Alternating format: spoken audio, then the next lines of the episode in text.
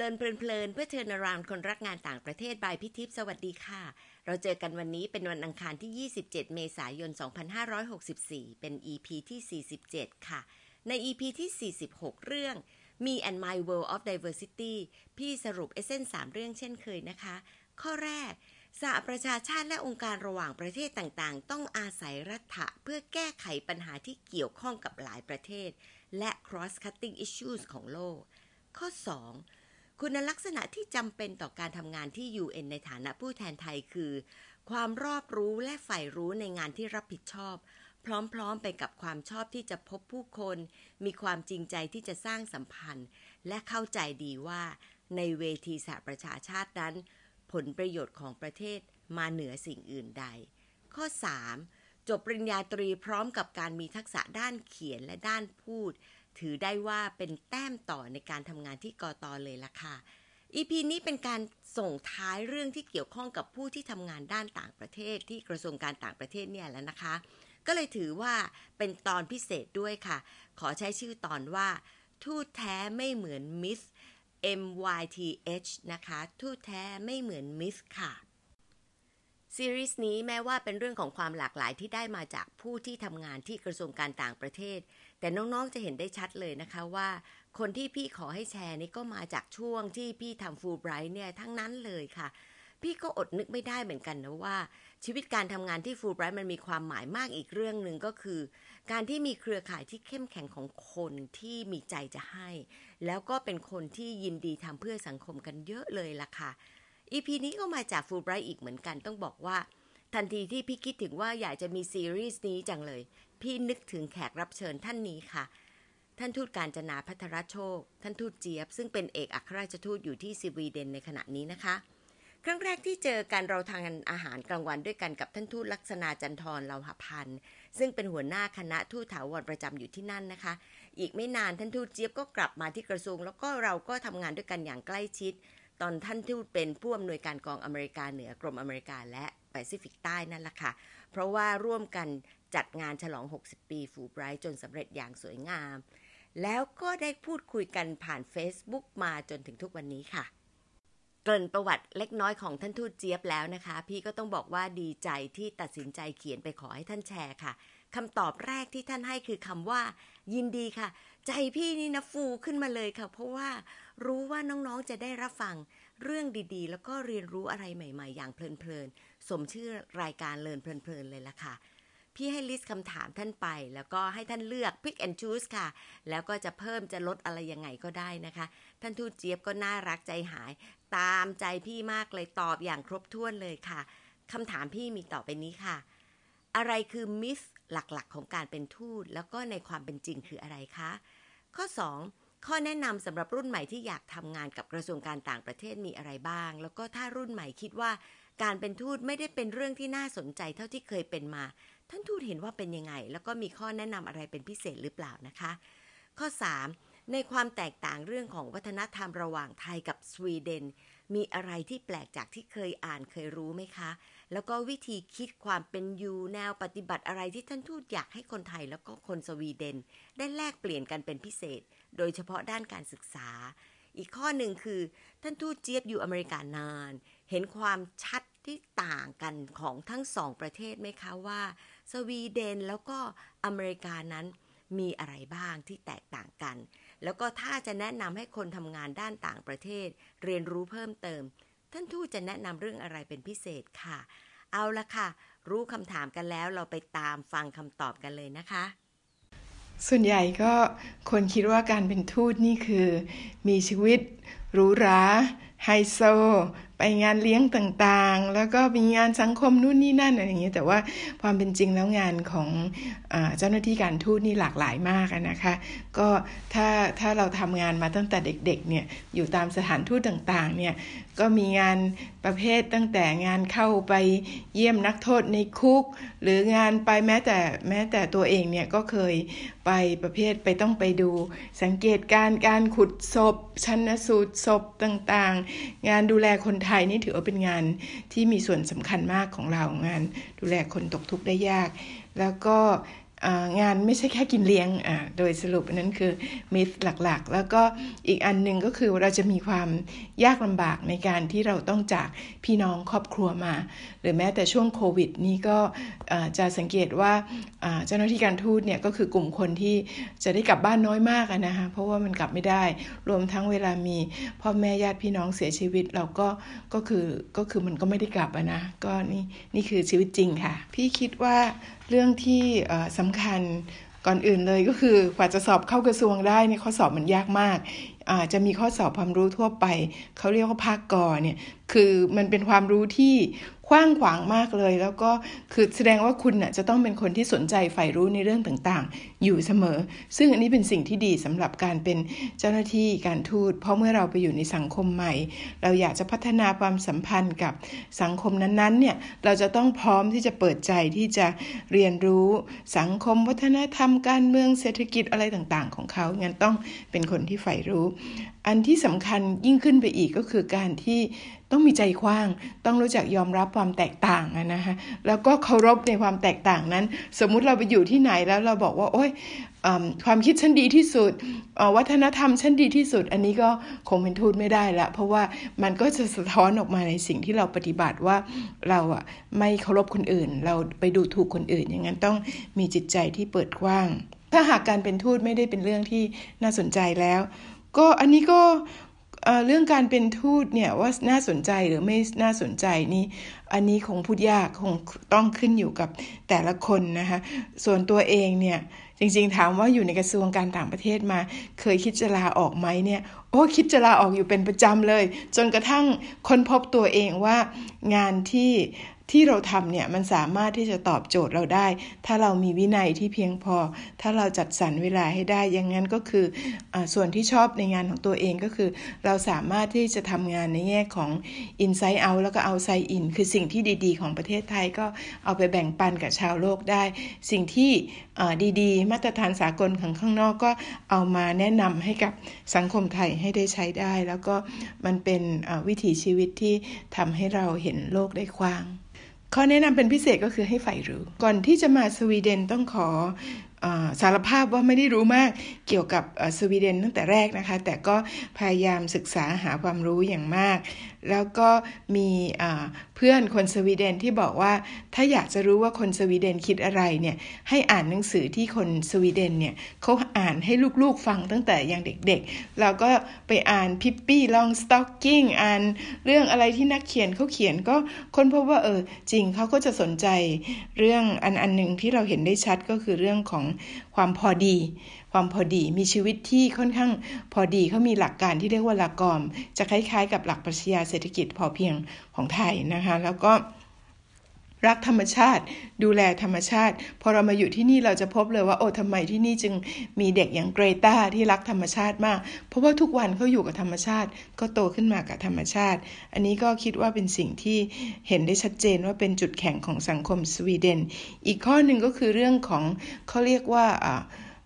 quadruple helix หรือการที่การจะมีนโยบายอะไรต่างๆเนี่ยมันจะผ่านการทำงานของทั้งภาครัฐ เอกชน วิชาการ แล้วก็ชุมชนทำด้วยกันอย่างนั้นมันจะตอบสนองโจทย์ ความท้าทายของสังคมได้อย่างดี ในเรื่องของการศึกษาสิ่งที่น่าสนใจก็คือ การศึกษาเขาเนี่ย ตั้งแต่เด็กๆนะคะจะเห็นได้ชัดว่าการศึกษาเน้นธรรมชาติ เน้นการมีชีวิตอยู่ได้จริง ๆ ไม่ได้เน้นเรื่องเกรด เรื่องการแข่งขัน ว่าต้องเข้าโรงเรียนดีๆ แล้วก็สอนให้เด็กๆล้มแล้วลุกได้ อันนี้เนี่ยนำมาสู่การที่ เป็นสังคมที่มีนวัตกรรม เพราะว่าถ้าจะมีนวัตกรรมจะมีอินโนเวชันเนี่ยคุณต้องพร้อมที่จะคิดอะไรแปลกใหม่ แล้วก็พร้อมที่จะผิดหวังนะแต่ผิดหวังแล้วลุกใหม่ได้ อันนี้สังเกตได้จากการที่เด็กตัวเล็กๆ ของสวีเดนนี่ไปเดินเล่นโอ้พ่อแม่เขาจะพาคุณครูจะพาออกมาเดิน ตั้งแต่ตัวจิ๋วๆเลยนะคะแล้วเด็กพวกนี้เดินอย่างเป็นผู้ใหญ่มาก คือทำไมไม่เดินต่อแตะต่อแตะก็ไม่ทราบ เราเรารู้สึกเลยว่าเออเขาถูกสอนมาว่า เมื่อล้มก็ลุก อันนี้เป็นสิ่งที่ชอบมาก ก็เพิ่งมาอยู่สวีเดนได้ได้ปีเศษนะคะ ในขณะที่อยู่อเมริกาประมาณสักเจ็ดปีเศษเนี่ยก็ถ้าถ้าจะเปรียบก็เปรียบแบบง่าย ๆ เลยแล้วกันว่าสวีเดนจะออก introvert หน่อย แล้วก็คนอเมริกันก็จะเป็น extrovert หน่อยนะคะ แล้วก็แต่ว่าสิ่งที่เห็นชัดก็คือคนสวีเดนเขาจะเป็นประเภทมีความมั่นอกมั่นใจ มีเขาเรียกว่า quiet confidence คือมีความมั่นใจอย่างเงียบๆของตัวเอง แล้วทุกอย่างที่ทำเนี่ยมันจะทำอยู่บนพื้นฐานของข้อมูลสถิติ Data ต่างๆ อย่างที่หนังสือเล่มหนึ่ง ซึ่งอาจจะเคยอ่านกัน ชื่อเรื่อง factfulness มันก็จะพูดถึงเรื่องว่าทำอะไรเนี่ยให้ยึดอยู่บนพื้นฐานของข้อเท็จจริง เสมออย่าอย่าใช้อารมณ์ อันนี้ก็เป็นสิ่งที่คนสวีเดนจะเป็นมาก ทีนี้ก็อาจจะคนคนอเมริกันจะค่อนข้าง friendly และ open มากกว่าคนสวีเดน แต่ว่า เท่าที่ผ่านมาหนึ่งปีก็พบว่าคนสวีเดนที่เราได้เจอเขาก็เป็นคนที่ที่ open นะคะ แล้วก็เป็นมิตรอย่างดี ก็คิดว่าแต่ละประเทศก็มีจุดดีจุดแข็งและจุดอ่อนของตัวเองค่ะเรามักพูดกันในกระทรวงการต่างประเทศว่าอยากให้คนเนี่ยรู้เป็น generalist หรือว่าเป็น specialist พบว่าของกระทรวงการต่างประเทศเนี่ยอาจจะต้องเป็น generalist แต่ว่าเป็น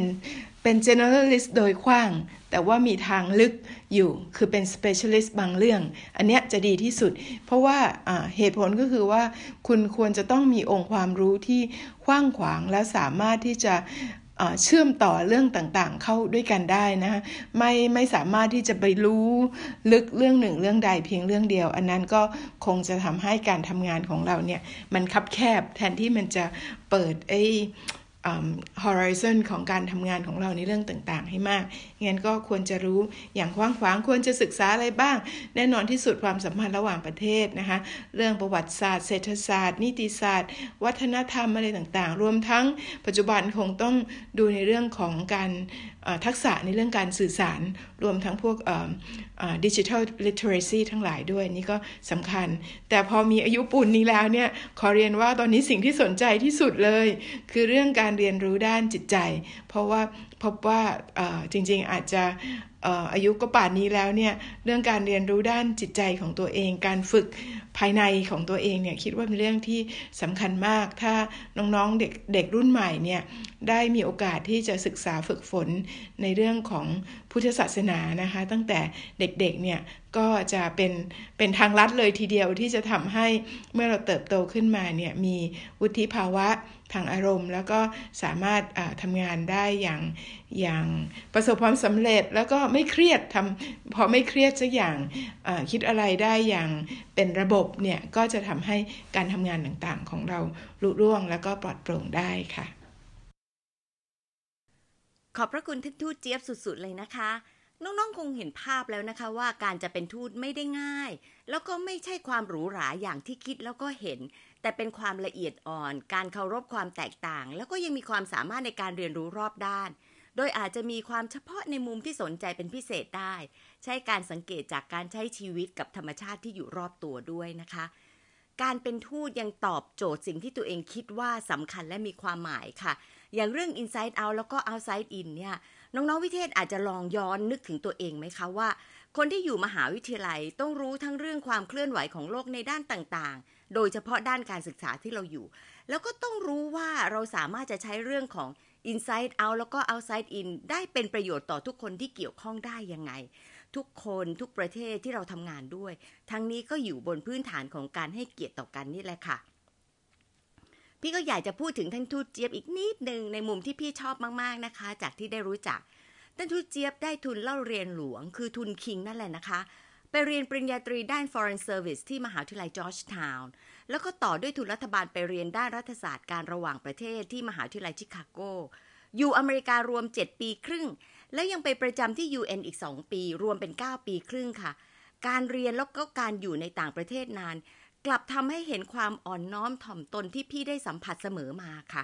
แล้วท่านก็ยังคงเอกลักษณ์ไว้ตลอดจนถึงทุกวันนี้ พี่เองเพิ่งไปเจอคนในวงจรด้านการต่างประเทศที่รู้จักท่านทูต พูดคำแรกถึงท่านทูตว่าเป็นคนน่ารักมาก นี่ก็เป็นคุณสมบัติที่ดีอีกอย่างหนึ่งในการเป็นผู้แทนของประเทศไทยที่น่าชื่นใจค่ะ ชอบมากอีกตอนที่ท่านทูตใช้คำว่า มีอะไรที่ไทยดีก็เอาไปแบ่งปันกับชาวโลก เป็นคำที่พี่คิดว่าน่ารัก แล้วก็ให้เกียรติกับคนที่เราสัมพันธ์ด้วย อย่างคนที่อยู่ในระดับเดียวกันนะคะ ดีจังเลยค่ะ อีกอย่างที่ท่านทูตเจี๊ยบพูดถึงก็คือเรื่องการศึกษาพุทธศาสนา พี่ก็ตามเรียนรู้จากท่านที่ท่านสรุปใน Facebook นะคะ รู้ว่าท่านสนใจแล้วก็ลงลึกมากเลย เป็นเรื่องที่ท่านสนใจและต้องการจะมีส่วนร่วม เผยแพร่ธรรมะในวงกว้างพี่ก็เลยได้อานิสงส์จากการเรียนรู้มานานพอสมควรเลยล่ะค่ะ ขอบคุณทูตเจี๊ยบนะคะ ฟังท่านทูตเจี๊ยบแล้วพี่ก็ยังเรียนรู้อีกหลายเรื่องค่ะ แล้วก็ชอบจังเลยนะคะ โดนมากเรื่องนี้ค่ะว่า การที่เราจะเรียนรู้เกี่ยวกับประเทศใดประเทศหนึ่งเนี่ย ให้ไปดูที่หนังสือเด็ก เพราะว่าจะเป็นจุดที่จะปลูกฝังค่านิยมต่างๆ ของสังคม ก็เลยคิดว่าจุดเริ่มต้นที่ดีตรงนี้เนี่ย อาจจะต้องย้อนไปดูเองค่ะว่าเอ๊ะไทยทำยังไงบ้าง เพราะว่าพี่ก็ไม่เคยตามไปดูแล้วก็วิเคราะห์จริงจังค่ะ มาอีกเรื่องหนึ่งค่ะ คือปรัชญาลากอมที่ท่านพูดถึง เป็นเรื่องที่ทำให้พี่อดรนทนไม่ได้เลย ต้องไปเซิร์ชแทบจะเป็นเรื่องแรกและสิ่งแรกทันทีที่ฟังท่านจบค่ะ ไปเจอบทความหนึ่งชื่อว่า Six Way to Practice Lagom The Swedish Secret to a Balanced Happy Life ที่ตัดตอนมาจากหนังสือชื่อละกอมที่เขียนโดยนิกกี้แบรนด์มาร์คค่ะศัพท์คำว่าละกอม L A G O M แปลว่า not too little not too much or just right ในสวีเดน จะหมายถึงศิลปะการใช้ชีวิตให้สมดุล ช้าลง ไม่วุ่นวายถือเป็นความงดงามของชีวิตที่อยู่กับช่วงเวลานั้นๆ โดยสุขกับความเรียบง่ายของชีวิตค่ะ ก็คือ live in the present แล้วก็ simple นะคะ ผู้เขียนบอกว่ามี 6 อย่างที่ชาวสวีเดนชอบทำเรื่องแรกก็คือ morning dip อาบแบบแช่น้ำในช่วงเช้าซึ่งมักจะทำกันระหว่างเดือนพฤษภาคมถึงกันยายน เรื่องที่สองก็คือ dare to go alone ไปเดินป่าคนเดียวประมาณนั้นค่ะ อันนี้พี่ก็ต้องคิดอีกนิดนึง เรื่องที่สามคือ create a capsule wardrobe คือมีตู้เสื้อผ้าเพื่อให้มีใช้แค่พอแบบ minimalist เรื่องที่สี่คือ learn the art of listening การเรียนรู้ศิลปะของการฟัง พูดคุยสบายๆ กับเพื่อนร่วมงานที่อาจจะนอกเหนือจากการงานนะคะทำให้รู้จักกันได้มากขึ้น เรื่องนี้พูดในเรื่องของการพพัฒนาภาวะผู้นำเยอะมากเลย เราน่าจะลองรู้จักคนสวีเดนแล้วก็มองดูว่าแง่คิดเขาเป็นยังไง อาจจะได้ทิปส์ดีๆ มาคิดมาทำต่อก็ได้นะคะ เรื่องที่ 5 คือให้ take breaks ค่ะ หยุดพักบ้างเพื่อใช้ชีวิตแล้วก็อยู่กับปัจจุบันที่เรียบง่าย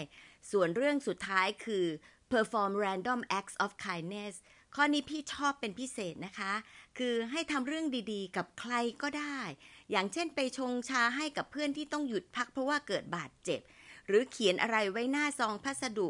ขอบคุณแล้วก็อวยพรคนส่ง ซึ่งเราไม่จำเป็นที่จะต้องรู้จักเลยค่ะ ตรงนี้ก็ตรงกับความมีน้ำใจของคนไทยเหมือนกัน แต่ความมีน้ำใจของคนไทยน่าจะไปได้มากกว่า เฉพาะเวลาเกิดภัยพิบัติหรือว่าเรื่องเดือดร้อน แต่กับใครก็ได้ตรงนี้ก็เป็นเรื่องน่ารักค่ะ